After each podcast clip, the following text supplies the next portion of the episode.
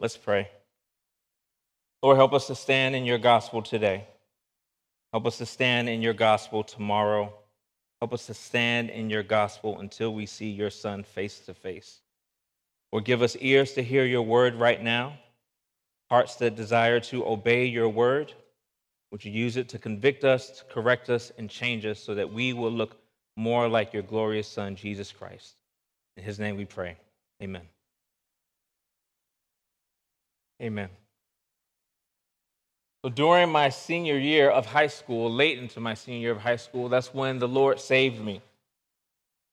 And shortly after that, I had a ceremony of sorts. Maybe some of you are familiar with it, and it had to deal with all of the music that I loved listening to before I got saved, particularly hip hop. So I didn't drive over my CDs like some people would have done back in the mid 2000s, but I did get rid of a bunch of them this genre of music, hip hop, that I loved so much, it just didn't seem to glorify God or to honor His word in any sort of way.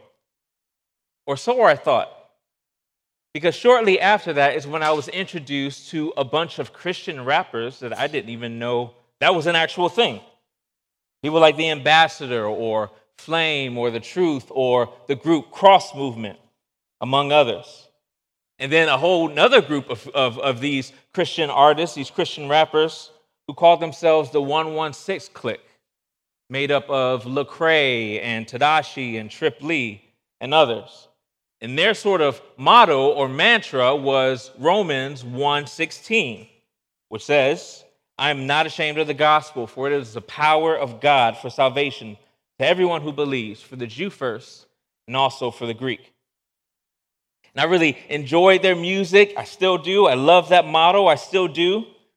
But early on in my Christian life, I didn't quite understand the unashamed portion of it. I figured that everybody, as soon as they heard the gospel, would want to follow Jesus like I did when I heard the gospel clearly. They'll want to identify with him. But then I quickly also learned that that was not necessarily true whether it was the indifference of friends that I would talk to or the condescending, that's good for you, that I would hear from family members or from professors and other students who made it their aim to try to tear down the claims of Jesus Christ on college campuses. There was even this one day that I remember vividly of being in a barbershop, getting my hair cut at the time, sharing that I was a Christian, and then the barber putting on a video that was supposed to open my eyes to the real truth about Jesus. This video, whatever that video was, was trying to tear down the claims of Christ and Christianity. Now, the ironic part of this barber trying to open my eyes is that since I didn't have my glasses on, I couldn't see the video. but I did hear it. And when I heard troubled me, because it was clear that whoever was in this video was trying to tear down the claims of this Jesus who saved me and who I love so much. So then the unashamed model started making a little bit more sense in my life. And didn't Jesus teach a little bit about this, where he says that whoever is ashamed of me and my words in this adulterous and sinful generation, of him the Son of Man will also be ashamed when he comes in the glory of, my, of his Father and the holy angels. Why would Jesus issue this kind of warning to his followers? Why would the Apostle Paul go out of his way to say that he is unashamed of the gospel? And what about you? As a follower of the Lord Jesus Christ, are you tempted into shame for naming the name of Christ? Are we tempted by the world around us who's becoming more and more opposed to the teachings of Christ? Are we tempted to shy away with this gospel message that we have? Please meet me if you haven't done so already in the letter of Second Timothy. As far as the end of your Bible, we are continuing in this letter from Paul to his son in the faith, Timothy, which is the last letter that Paul, under the inspiration of the Holy Spirit, would have written because he was in prison awaiting his coming death. But on Paul's mind and heart at this time, while he's in this Roman prison, is the gospel going forth, and his son in the faith, Timothy, continuing on in this gospel or standing in this gospel as we were just singing about. Last week we started with this introduction to the epistle where Paul focused on Timothy's sincere faith, this sincere faith that was shared, that was passed down, that was given from God. It was to be stewarded well, and it was stewarded well by people who came before Paul and even by uh, Lois and Eunice, who shared the gospel with Timothy. But also, shared the fact that this faith that we have has a substance, it has a root, and that's the gospel of Jesus Christ. And what Paul's trying to do in this entire letter, therefore, is to remind Timothy, come what may, continue to stand on the gospel, continue to proclaim the gospel, even if suffering and hardships come as a result. And trust in the fact that God will guard the gospel until that last day.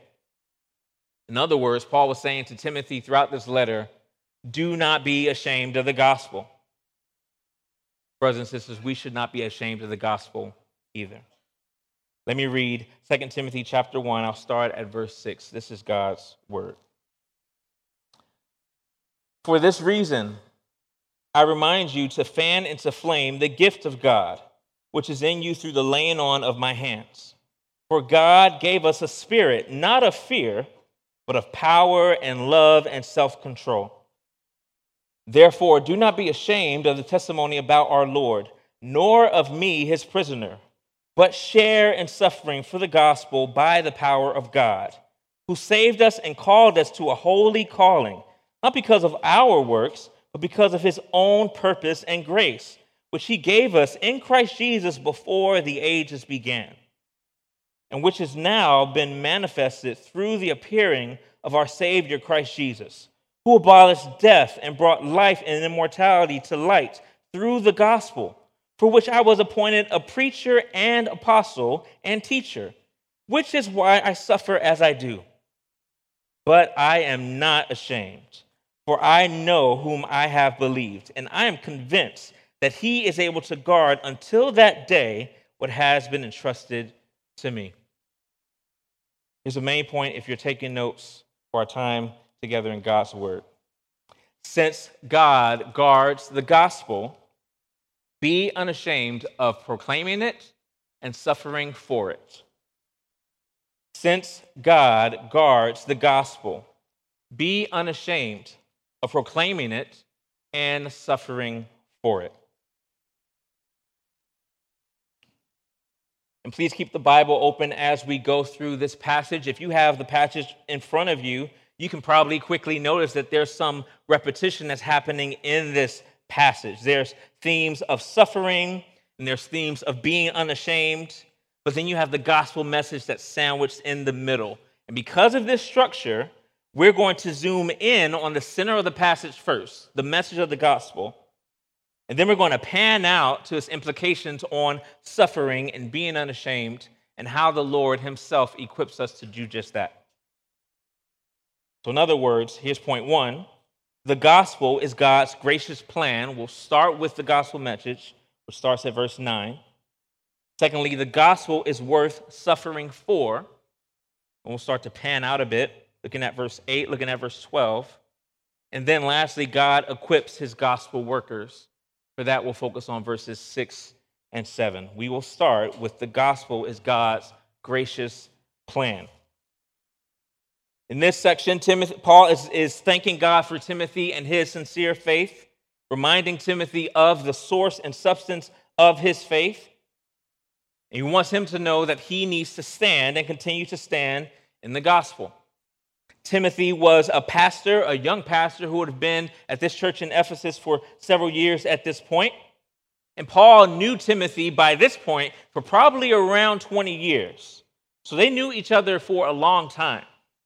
So then, why would Paul give this reminder about the gospel? Well, I think this should be instructive to all of us that we, as followers of Jesus, do not and should not ever move beyond the gospel. It's not as if there's another, better, more mature message that we're going to get to when we grow in our faith. We need to continually be reminded of, of the gospel and live in light of the hope of the gospel every single day. And Paul wanted to make sure Timothy was reminded of this gospel truth. And that's why this section, Paul spends a bunch of time talking about the gospel message. Look at verse 8. Says, Therefore, do not be ashamed of the testimony of our Lord or about our Lord. And in that, he's talking about the gospel. And Paul is telling Timothy that he should also expect that this gospel message and proclaiming it is going to come with suffering for it.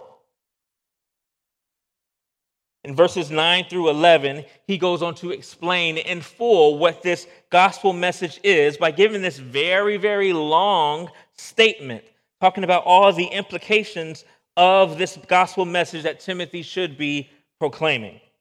Let me read starting in verse 8 again, and then we'll go to verse 9. It says, Therefore, do not be ashamed of the testimony about our Lord, the gospel message, nor of me, his prisoner, we'll get to later, but share in suffering for the gospel by the power of God. And then he goes on in verse 9, who saved us and called us to a holy calling, not because of our works, but because of his own purpose and grace which he gave us in Christ Jesus before the, the ages began, which is now have been manifested through the appearing of our Savior Christ Jesus, who abolished death and brought life and immortality to light through the gospel. And we can stop right there for now. We can learn from this that the Lord saved us by his good and gracious sovereign will. And by the word sovereign, I just mean that this is exactly what Paul says a plan that God had before the ages began, which means that Jesus coming in, this, in the flesh to the world to die on the cross and rise from the grave was not plan B or C. The Father, the Son, and the Spirit were not scrambling trying to figure out what to do. This was God's good plan for his creation from before the foundation of the world. The gospel message, therefore, is not something that Timothy would have worked for. It was, a, it was grace, it was a gift that he was supposed to receive by faith in the Lord Jesus Christ. For some, when we think about this gospel being a gift of grace, some of us might be encouraged by that, but some of us might hear and feel the tension in that, right? So if God's gospel is the sovereign plan of God, then why does it need to be shared? Like Paul's telling Timothy to share the gospel. Timothy was a pastor tending to his flock, but he also had the responsibility of sharing the gospel, not just with the flock, but also with anybody else. He was also encouraged to do the work of an evangelist, to share the gospel. But why share the gospel if God knows his people already? Doesn't God know isn't God sovereign? Oh, He is. And it's true that Christians sometimes can treat evangelism as if it's all on us, right? So you might see even numbers or dates and people saying, if we would just do this and share the gospel with X amount of people, then we can bring in the kingdom of God by 2030 or insert whatever date. That's an extreme we want to avoid. But on the other hand, the emphasis, or sometimes an overemphasis on the sovereignty of God, might lead some believers to think, why do I need to do that? God's going to sort it all out at the end. Well, in the Bible, this tension is actually not a tension. It's all right there in that same passage. Share in suffering for the sake of the gospel. And the gospel has been proclaimed from the foundation of the world.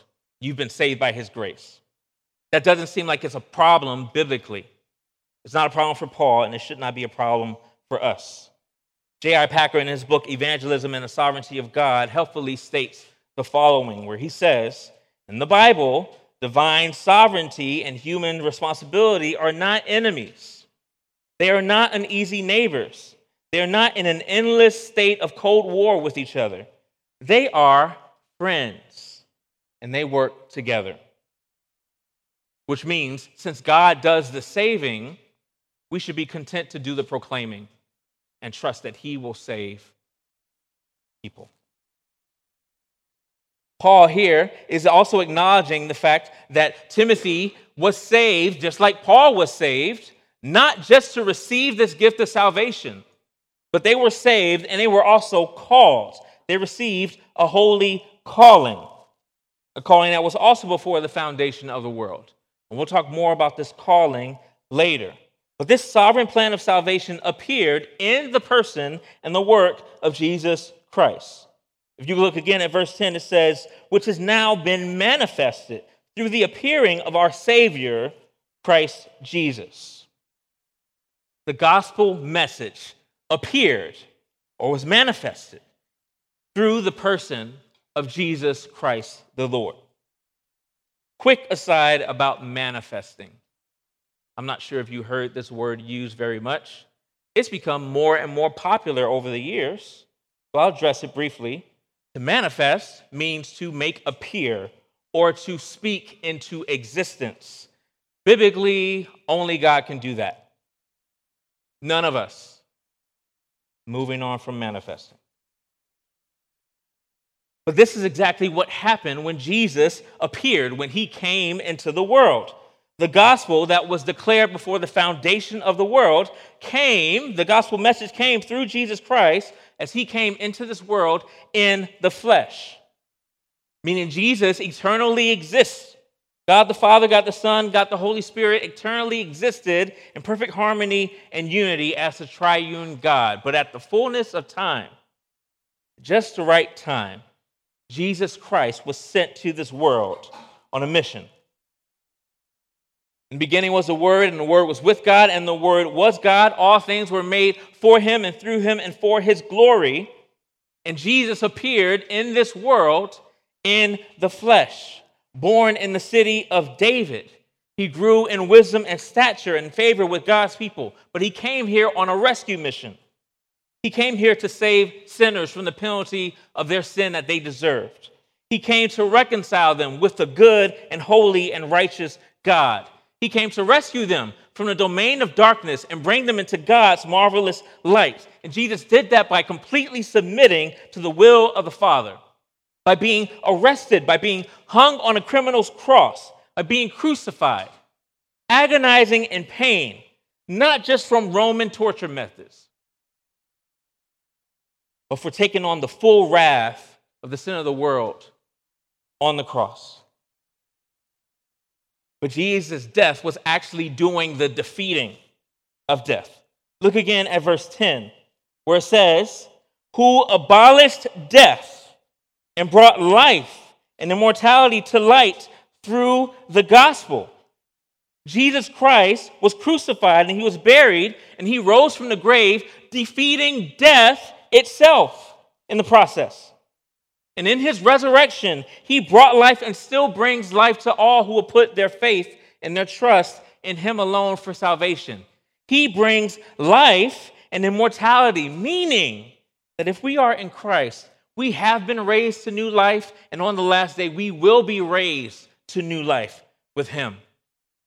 If you're here listening and you don't understand yourself to be a Christian, you will face death one day, and you will also face judgment that you and I deserve for our sin. But Jesus already defeated death on your behalf. As a friend of mine once said, Jesus already did the hard part. Put your faith and hope in Jesus by faith to death today. And you can have victory over sin, over shame, and even over death. Brothers and sisters, this gospel message, this gracious plan that God has from before the foundation of the world, has not been revoked from you. He will not take it back. He has not changed his mind, which means that if you belong to him, you still belong to him today. That should be good news for us. He brought you into eternal life already, the abundant life now and one day will bring you into everlasting life with Him, where you will have joy to the full, so that we cannot even explain. Brothers and sisters, keep trusting in the Lord Jesus Christ and never recover from your salvation. Dr. Martyn Lloyd-Jones, who was a Welsh doctor turned pastor, had an extensive ministry over in the UK, particularly at Westminster Chapel. He was there serving as pastor for many years through World War II, through many different cultural changes that happened in the UK, the, the, the speed of the secularization of the United Kingdom, specifically after World War II, and a church that was becoming, or a church culture that was becoming more and more progressive, more and more secular. After he passed away, his daughter was asked about what was the key to, to Dr. Martyn Lloyd-Jones' successful ministry over there in London. And here's what his daughter said about Dr. Martyn Lloyd-Jones. He never recovered from the fact that God saved him. He never recovered. He never got over it. And that's even ironic because he formerly was a doctor. Isn't that beautiful? Brothers and sisters, never recover from the fact that God loves you. Don't get over it. Don't move on from it. He is our hope, and He wants us to keep trusting in Him. We should not be ashamed, then, therefore, of proclaiming this gospel message, which brings us to point number two. The gospel is worth suffering for. The gospel is worth suffering for. Several years ago, I was helping to lead a Bible study at a church down in Miami through the book of Hebrews, I believe. Someone came up after the Bible study and he was very upset with me because there was a lot of talk in that Bible study about enduring during times of suffering. His objection was God's people don't suffer. God would not allow that. Oh, I tried to point him to the Bible. I even talked about Paul, and he was like, Yeah, but that was just for Paul. See, he was a, a Pharisee. He persecuted the church, and that's why his suffering was so great.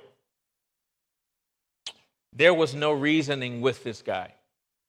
He left in his anger, furious about the fact that God could allow his people to experience hardships and suffering. Now, some of us might not be bold enough to say that out loud because that sounds like a prosperity gospel, right? But do we live like that's true? Do we respond to suffering that might come up in our lives as if that cannot be the plan of God for our lives? That we should be going from glory to glory all the way until we see Jesus? That our lives should be free from suffering?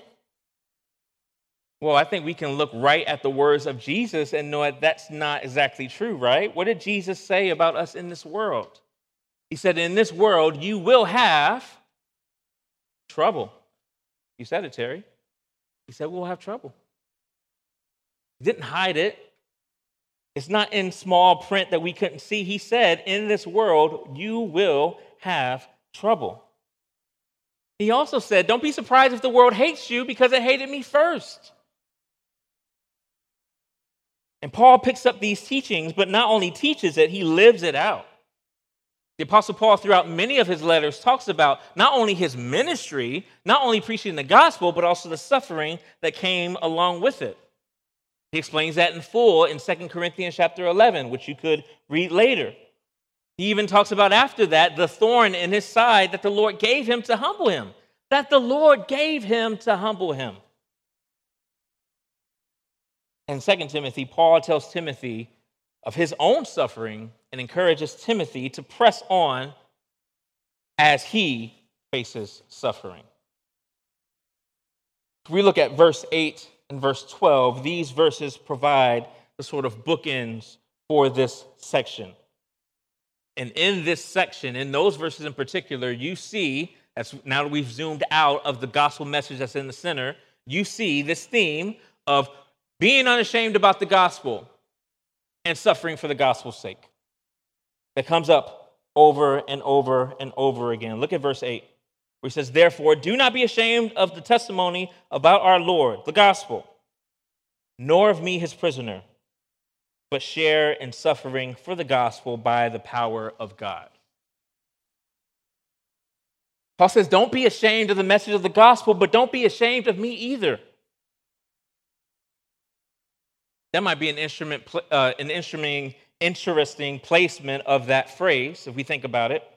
Why would Paul say, Don't be ashamed of me? Well, if you know about Paul, you know that he was opposed by many people. He was even opposed by people who once said that they followed the Lord Jesus Christ. In fact, so many of these people left and deserted Paul when things got hard for him. And that's why he says in 2 Timothy 4:11, Luke alone is with me. And then he names names of all the people that left him. Brothers and sisters, how quick are you to associate with other brothers and sisters in Christ? Or how quick are you to disassociate yourself? It might be easy to see a, a street preacher, for example, and kind of walk by so that they don't stop you, kind of inwardly or outwardly roll your eyes or sort of scoff, like, I wish that brother was more mature like me, right? He should know that that's not a good way to share the gospel. He should do it like I'm doing it or even in our relationships with non Christians, right? Sometimes we might aim to come across as non threatening as possible. Like, let me not mention Jesus right now, even though I feel like I should. They're probably expecting that. Let me not mention church so much. Because I don't want them to think of me like them when they hear the word Christian.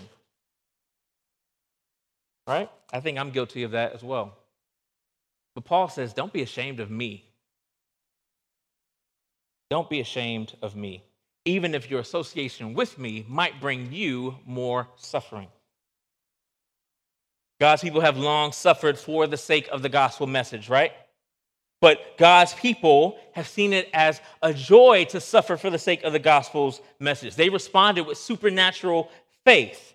You might think of Acts chapter 5, for example, when, after being arrested for preaching the gospel and being reluctantly released, here's what these followers of Jesus said after they were released from prison in Acts 5:41. They left the presence of the council, rejoicing that they were counted as worthy to suffer dishonor for the name. Or even think of the word Christian what we who follow Jesus today will joyfully call ourselves. It actually started as a term of, of ridicule. These little Christs. You're such a little Christ. Look at these Christians. That was meant to mock us. And yet it's a name that we gladly bear today. And even the cross has gone from being a symbol of death and no hope to being a symbol of life and our eternal hope. Paul encourages Timothy share in the suffering for the gospel by the power of God. He says, don't avoid it, share in it. That word share should remind us that if and when we do suffer for the sake of the gospel, we are not doing that alone. The thought of suffering might seem pretty foreign to us in our country where we have lots of freedoms, but we know and we've seen that the world has become more and more hostile towards the teachings and claims of Christ, and even in our countries. But we should also be reminded that it's far worse in other parts of the world for our brothers and sisters. We should be willing to share in those sufferings. And when we do suffer for the name of Christ, that should remind us to pray for our brothers and sisters who are suffering much greater harm. Websites like persecution.org or Open Doors International can help us to find more information about what's happening in churches in places all over the world, from Africa to Asia, who are being persecuted for the sake of the gospel. It should encourage us to pray. It should encourage us to give towards the sake of the gospel going out to other nations. But it also should motivate us in and how we proclaim the gospel here. And Paul was sharing all this to try to motivate Timothy in his sharing of the gospel. He's saying, Remember, this gospel was passed down to you. You have an inheritance. You've been given this to rightly steward. Even if you're going to be persecuted for it, you need to share it. It's worth it. And notice that Paul doesn't just tell Timothy, you need to do this in your own strength. You need to man up. No, he says that this sharing can be done by the power of God. The strength that God gives, the endurance that God gives, the grace and mercy that God gives. And this should also remind us as we suffer for the sake of naming Christ, that we are not suffering alone, not just because of persecuted brothers and sisters, but because our Lord also suffered for us and before us. Jesus was known as the man of sorrows. He was acquainted with grief. He was scorned and he was mocked for the ones who would eventually come to love him.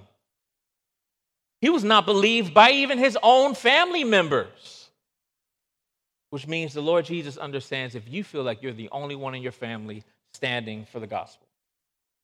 He says, press on.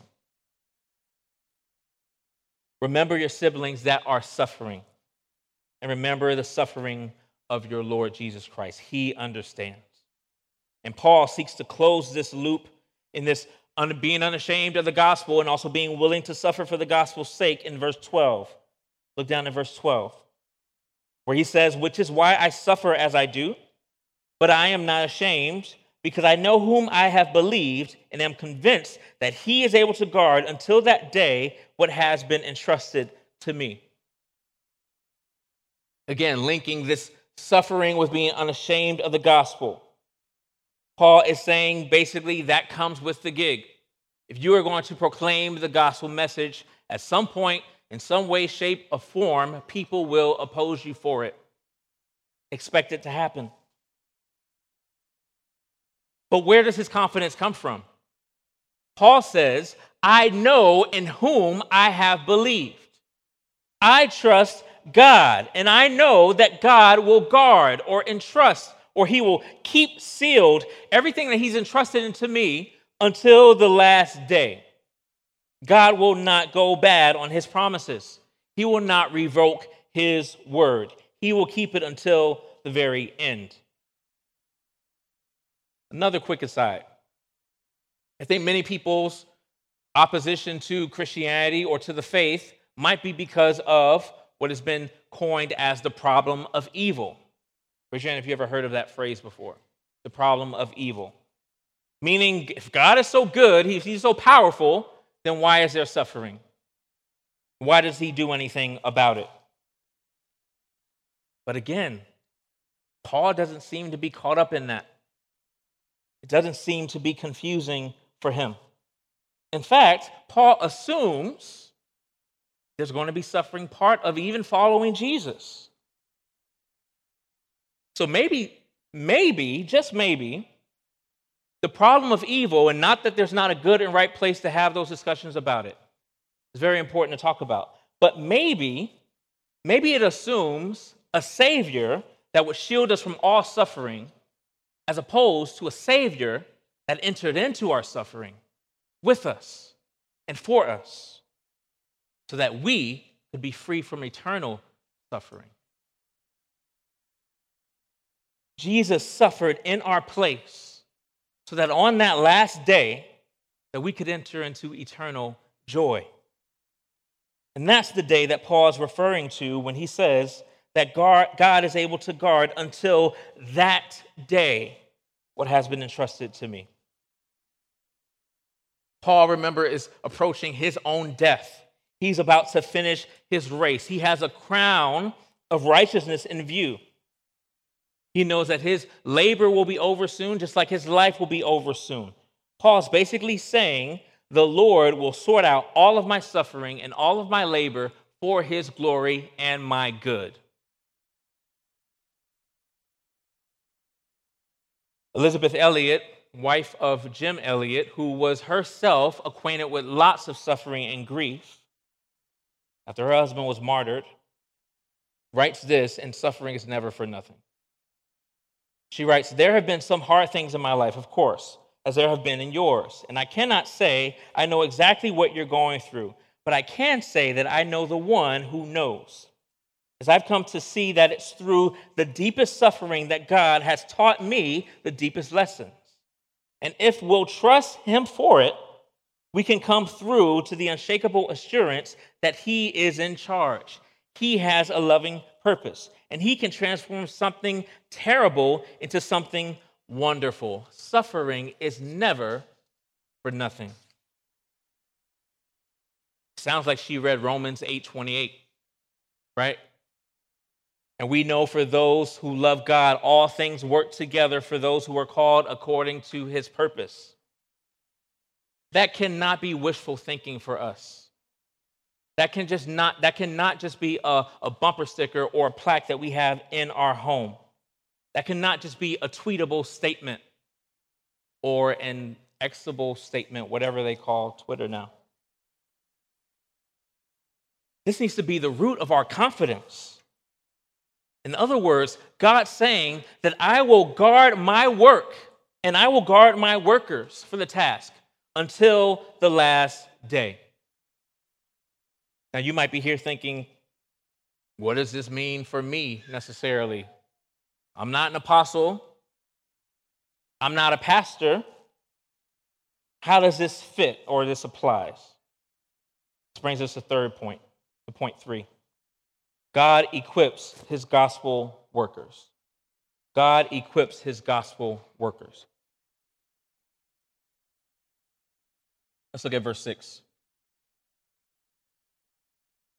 For this reason, I remind you to fan into flame the gift of God, which is in you through the laying on my hands. For God gave us a spirit not of fear, but of power and love and self control. Paul starts this section by telling Timothy to fan into flame the gift of God. He's referring to Timothy's sincere faith that he already talked about in verses 1 through 5. Because of your sincere faith, fan into flame the gift that you've been given. This gift is compared to a fire, a fire that can either be kindled so it remains a flame, or fire that can wither out if unattended to. And we might know this if we've been camping before, or if we like camping, or even if we have grilled on a charcoal grill. If you don't tend to that fire, then that flame eventually will lose its fire. And at that point, it doesn't do what it's intended to do. It doesn't provide warmth, it doesn't cook anything, it doesn't provide heat, it doesn't even provide light. All you have left once the flame goes out is smoke. Paul tells Timothy here do not let the flame of this gift to go out. But what is Paul talking about when he says gift? He says, fan into flame the gift of God which is in you through the laying on of my hands. And some people have used this verse to try to argue that that gift is the Holy Spirit. So, fan into flame the gift of God, meaning stir up the gift, meaning speak in tongues. That's how other people have interpreted this verse to me. And I do think the Holy Spirit is in view in this section, but not in this verse, not verse 6. God's people received the Holy Spirit at the moment of salvation. And Timothy had a reputation for being a faithful disciple even before Paul met him. You can look at Acts 16 for that. So, Paul did not give Timothy the gift of the Holy Spirit. He already had the Holy Spirit, he was sealed with the Holy Spirit. That was done. But even listen to 1 Timothy chapter 4, verse 14, where Paul is telling Timothy to not despise his youth. He says, Don't despise your youth. You need to set an example, give yourself to the reading of the word, of the scriptures. And then he says in verse 14 of 1 Timothy chapter 4, do not neglect the gifts you have, which was given you by prophecy when the council of elders laid their hands on you. And even in chapter 5, verse 22 of 1 Timothy, he tells Timothy, Do not lay your hands hastily on others, in reference to appointing elders at the church. So then we have to think, what is this laying of hands talking about? This is directly referring to Timothy's pastoral ministry. That's what he's talking about there in verse 6, where Paul and the other elders appointed Timothy as the pastor of the church in Ephesus. So Paul's words to Timothy in 2 Timothy chapter 1 verse 6 are in the same vein as 1 Timothy 4 14. Fan into flame the gift that you have. Or do not neglect the gift that you have. Because when flames are neglected, the fire goes out. That means if we allow it, the calling that God has given us, the ministry that God has entrusted us to, can be snuffed out or extinguished if we don't tend to it. Or if we tend, if don't tend to the work that the Lord calls us to, the flame can also go out in our lives spiritually. For anyone who might feel far away from the Lord this morning, or maybe you're in a dry season, that might be due to suffering, that might be due to hardships. I want to put that part of it to the side. The Lord is with you in your suffering. The Lord is with you as you're going through hardships. But I do want to ask could it be that if you're in a dry season of your life, that you have not fanned the flame, the gift that the God has given you? Meaning, you've not served Him. You've not stewarded the responsibility He's given you to share His gospel with others. Maybe there's a dryness because your faith has become all about you at this point. Now, I don't want to assume that's the case, but I think that we should at least ask ourselves that question and ask the Lord to search our hearts. This gift is also referenced in verse 9, where Paul says that God has saved us and called us to a holy calling. Timothy and Paul were not only called into salvation, but they were called into the gospel ministry. And that's why Paul says in verse 11, For which is why I was appointed as a preacher, an apostle, and a teacher. Paul's holy calling into the ministry was to be an apostle, or and a preacher, and a teacher. And then Paul says in verse 12, This is why I suffer as I do. Isn't that interesting? Paul is saying, I'm ministering for the gospel, and therefore that is why I'm suffering. This should remind us as a church to pray for our pastors, to pray for our elders, to pray for those who serve our church in word ministry. Pray for us to watch our lives and also to watch our doctrine. Pray for our unity. Pray for us to persevere in Christ and serve you all with joy, not begrudgingly. Because the work of the ministry does involve suffering, but it is also a gift and a joy that we have from the Lord. But again, this calling, this gift that Timothy is charged to stir up, that Paul is telling Timothy, is not exclusive to Paul and Timothy. Just think of the Great Commission, where the Lord Jesus stood and said, All authority has been given to me, therefore you go and make disciples of all nations. Kids in the room, who was Jesus talking to when he said that? when he said, Make disciples of all nations? Abram? He was talking to the disciples, he was talking to his followers. Now, we know that doesn't mean that there was only their responsibility to make disciples, right? We can just read the book of Acts for that. But the job of a disciple was to, or is to, make disciples, right? Meaning that process goes on and on, and it continues. In other words, when Jesus saves us, he also sends us. Those who are called into salvation are also called into the gospel ministry, and that includes you if you are a Christian here. So, whether you are vocationally in the military or work for our government, and we thank you for what you do. Remember that Jesus is actually your commanding officer. And above all, you must obey him. Or if you're a stay at home mom or if you homeschool at the house, you have been sent to serve your first mission field. That includes discipling your children in the fear and admonition of the Lord. Your ministry, if you are a stay at home mom and if you are homeschooling, is gospel ministry. And do not let anybody tell you otherwise. It's important to the Lord. You've been charged with that. Before moving up here, I taught for many, many years as a school teacher in Miami, also in England, and my wife can tell you that I often complained about doing that because I often saw that my teaching job was getting in the way of the real ministry that I wanted to do. And God was like, No, that is your way of doing ministry in this season. That means if the Lord has given you a job, if the Lord has given you a family, if the Lord has given you a career or schooling right now or children, they are not hindrances to the ministry that He's called you to. They are part of God's plan for you to do the work of the ministry in this season in your life. They are not in your way, they are the way that God wants to use you right now. So then, in a funny way, that means that whatever job you have, they're just funding your gospel ministry. They don't know it, but that's what they're doing. And how might that change our joy, even as we go to work tomorrow, if we think of ourselves like that? I am not just a teacher. I am not just a government worker.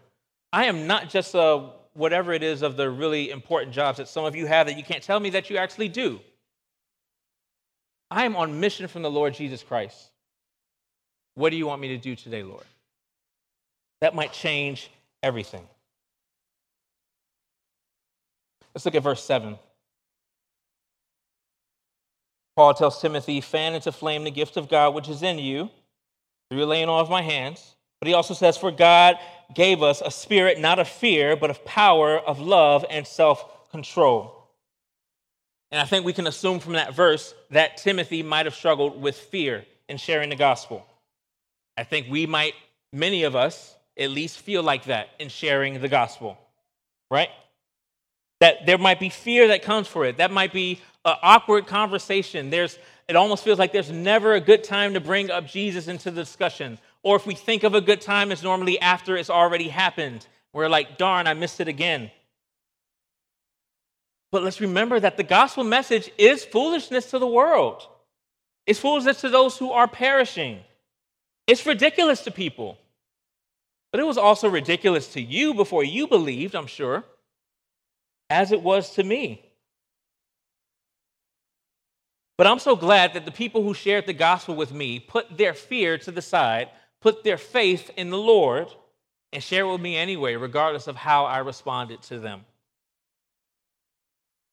So while fear might be natural for us, this should remind us that what we need is supernatural, and that's why we need the Holy Spirit with us. And I think here what Paul is doing is contrasting what we might feel, in this case, fear, with what we've actually received from the Holy Spirit power, love, and self control. He does this also in Romans chapter 8, if you want to look there later, verse 14. For all who are led by the Spirit are sons of God, for you did not receive the spirit of slavery to fall back into fear. You have received the spirit of adoption as sons. So Paul is saying that fear is not something that you've received from the Holy Spirit. Rather, you've received power and love and self control.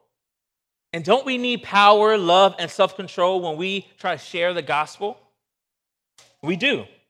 So that we're not just trying to debate people into the kingdom of God or argue them into faith. So we have a sincere love that encourages us to pray and to share for the umpteenth time why they should put their faith in Jesus. And that's exactly what Jesus did. That's exactly what Jesus did when he talked to the women at the well out of his love for her, or the woman who was caught in adultery, out of his love for her, or about the power and self control he displayed when he was talking to the Pharisees over and over and over again, knowing when to engage, knowing when to back away, knowing when to go pray, knowing when to keep the conversation going and how. We have that same access through the Holy Spirit today, brothers and sisters. But as you share the gospel, try, don't try to do that alone and on your own. You need power. And God gives us that through the Holy Spirit. Timothy needed to hear that, and I think we all need to hear that too. Which is why the most repeated, repeated command in the Bible is do not fear. Have faith. The Lord is with you. And the Holy Spirit can give us faith and confidence to proclaim his word unashamedly, even if it comes with suffering. And the Holy Spirit also even helps us and comforts us in our weaknesses and even in our suffering. And that means, in trying to be unashamed of the gospel in our lives, it means we should share it, we should live out its implications, and we should trust God with the results. Share it, live out its implications, and trust God with the results. If you're struggling with sharing your faith and with sharing the gospel, pray. Ask the Lord to strengthen your faith. Pray. Ask the Lord to give you opportunities. Pray. Ask the Lord to strengthen you. Pray. Ask the Lord to save. He's in the business of doing that. Ours is the job of sharing and persevering, even amidst suffering. I thought a lot about that day in that barbershop with that video that I couldn't quite see, but I heard. I remember driving away from that barbershop being so mad and angry and frustrated. I was completely caught off guard. Stuff was brought up in the video that I felt like I couldn't really answer that well. I drove home, I sat in the parking lot or in my, my, my parents' home. And what the Lord brought to mind were some other words by the Apostle Paul, which are in Romans 3, chapter 4, where he says, Let God be true and every man a liar. Now, I think today, if I had that same conversation with those guys in the barbershop, I could have a much deeper and sound theological conversation. I think I could refute their arguments. But what I needed on that day was let God be true and every man a liar. And maybe that's what you need to hear today. Regardless of proclaiming the gospel, regardless of the suffering that you might face because of it, let God be true, let every man be a liar. Let's live unashamed of proclaiming his gospel and come what may with the results. Let's pray. Oh Lord, we ask you to help us, to uphold us, help us to stand in your gospel, help us to proclaim your gospel with faith. Help us to be good stewards of the faith that has been entrusted to us without shame, without fear, not because of our strength, but because we trust that you are a good God. You give good gifts to your people, and you give us the Holy Spirit so that we can endure whatever may come our way. Give us faith in you, we pray. In Jesus' name, amen.